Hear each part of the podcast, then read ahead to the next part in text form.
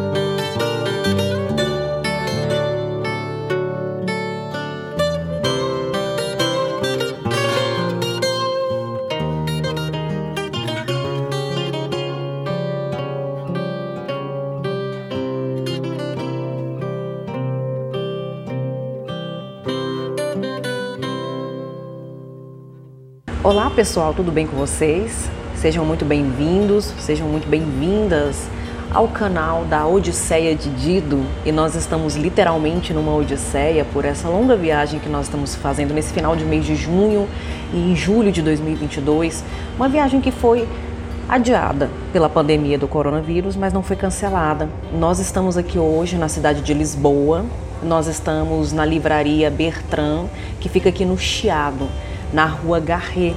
Então a gente já tem o sobrenome de um dos maiores poetas de língua portuguesa, que é o Almeida Garret. E aqui nós nós descobrimos algumas obras, alguns livros extremamente interessantes que já estão aqui comigo nessa mesa, como vocês podem ver. É, obras da editora Alcírio Alvim, é uma das minhas preferidas das editoras portuguesas.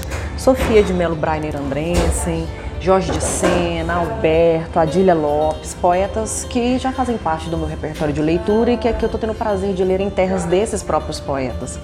Agora, o que é mais curioso, o que é mais interessante, é que essa livraria é, foi considerada no ano de 2011 a mais antiga livraria em funcionamento pelo Guinness Book.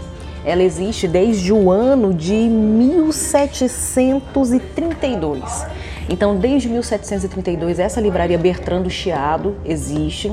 Ela tem outras unidades aqui em Lisboa, mas essa é considerada a, a, grande, a grande queridinha, né? a grande representativa dos livreiros, daqueles que são amantes de livros, que gostam de ler, que, que gostam de, de livrarias em geral.